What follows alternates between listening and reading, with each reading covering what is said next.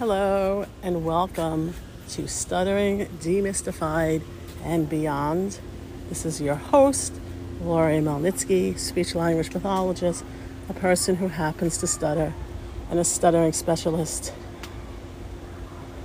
My aim of this platform is to share as much information about stuttering and also other related issues such as ADHD and even some mental health in this episode, I really want to talk to you about like stress and anxiety.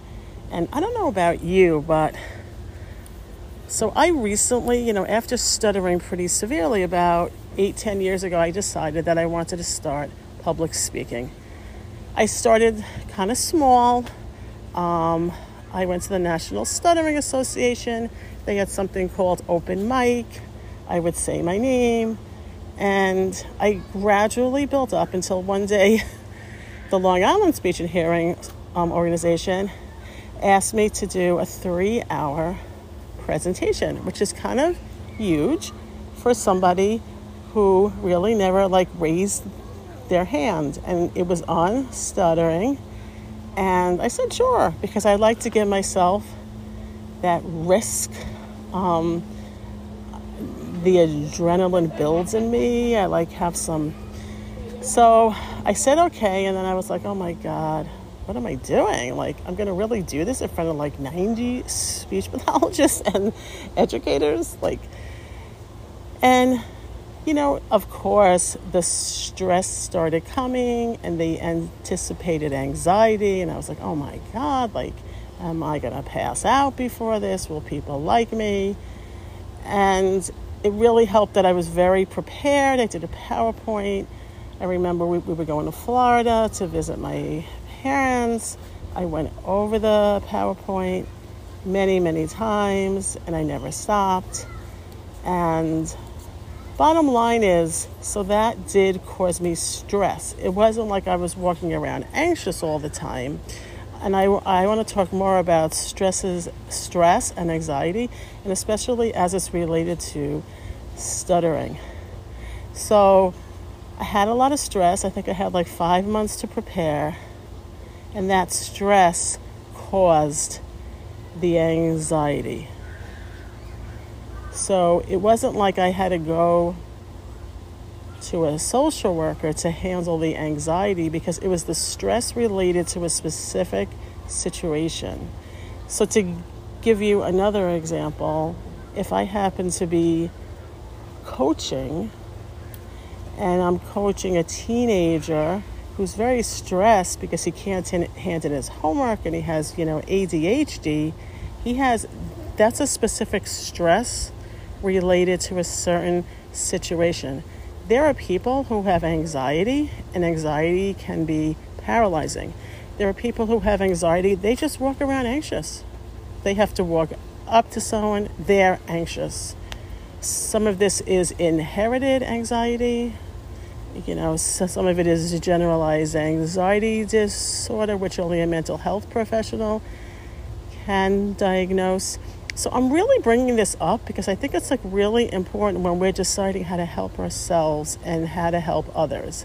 Generally speaking, if you're anxious and if somebody comes to me just overall anxious about everything, and of course, anxiety and stuttering can make it, um, anxiety and stress can make it worse, but it's not why it happens. So, generally speaking,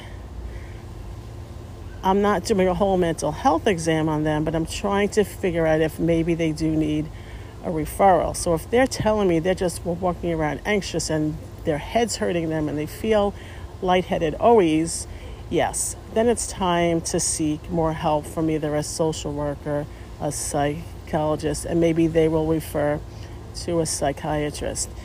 If they're talking about specific stresses related to certain situations, specifically speaking and stuttering, that's a little different. And that's where a lot of coaching and counseling as speech pathologists comes into play because we have to kind of, in a very non judgmental way, help them figure out why. What about that situation stresses you out? What will happen if you go up, and that's what I had to ask myself, if you go up and speak in front of 90 people and you stutter or not, what will their reaction be? What will their reaction not be?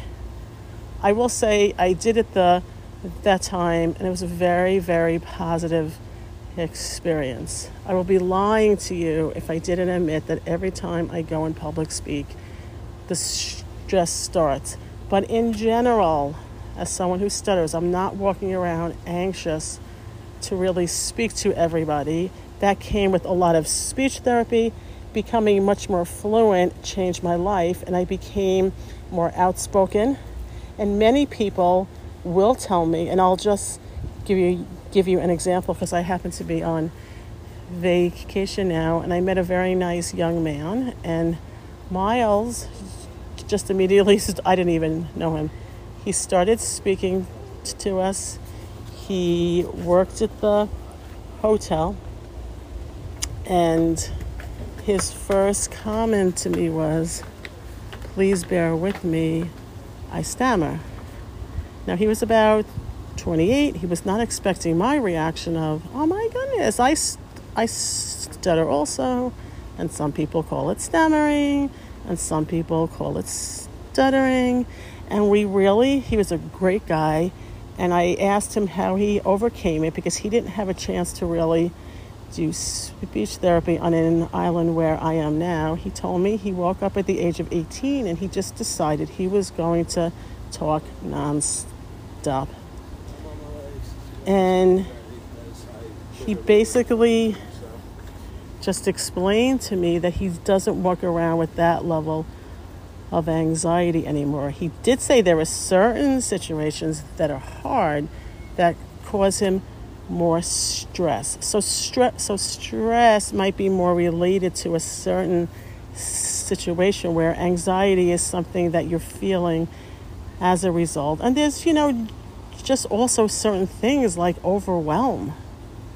Um, you know, so some of us have a huge amount of work to do, and it's got to be done by Monday. So we become overwhelmed because we haven't made a list, we didn't allow enough time. So a lot of people do ask me, like, and if people who stutter are gasping for air, a lot of times they're overcompensating. So, yes, you can do like mindfulness, but I can tell you when I stuttered very severely, I was gasping for air and there was nothing wrong with me. I just couldn't get the words out. So, imagine being trapped in a room, you have to be out and you can't get out and you panic. So some of this is panic. So I wanted to briefly bring this up because I think there's a lot of misunderstanding and there's a lot of places you can actually read about this more. Dr. Luterman, Dr. David Luterman has a lot of videos from the National Stuttering Association. Brene Brown, who has a PhD in psychology, I mean, oops, PhD in social work, and she actually has written a lot of books about this, and she does a lot of research research on shame, which is where a lot of sometimes anxiety from stuttering comes from. So those are two great resources. There was also a speech pathologist who also his name was Bill Murphy. He passed away, but he worked out of Purdue University. So, all these things are great to read about. So, I don't think we necessarily, you know, have to diagnose everybody we meet. Not everybody in high school has like generalized anxiety without finding out a lot of parental information and a lot of information from the person. It's hard for us to really know. To me, mental health is number one, but I think when you stutter, you have to speak to somebody who understands. So that for me can like alleviate a lot of stress and it alleviates a lot when we have our practice groups every month because we have at least five adults every month and it's such a relief. We don't come on there with the stress because we're unloading and we all understand. So I encourage you, please, to read a little bit further on, on, on all this. It is a game changer for my adults who work with, who can kind of accept and make the commitment to do hard work and figure out what is driving them. If you need more information, please visit my website, www.allislandspeech.com. If you need any coaching, I, ha- I have a page on there about coaching. I do ADHD coaching, I do speech coaching, and I work. And my passion, passion, passion is helping all of you who stutter. So again, www.allislandspeech.com. And thank you for listening. And my motto today comes from me take a breath, let go of the small stuff, and look up in the sky and see the possibilities. Have a great day.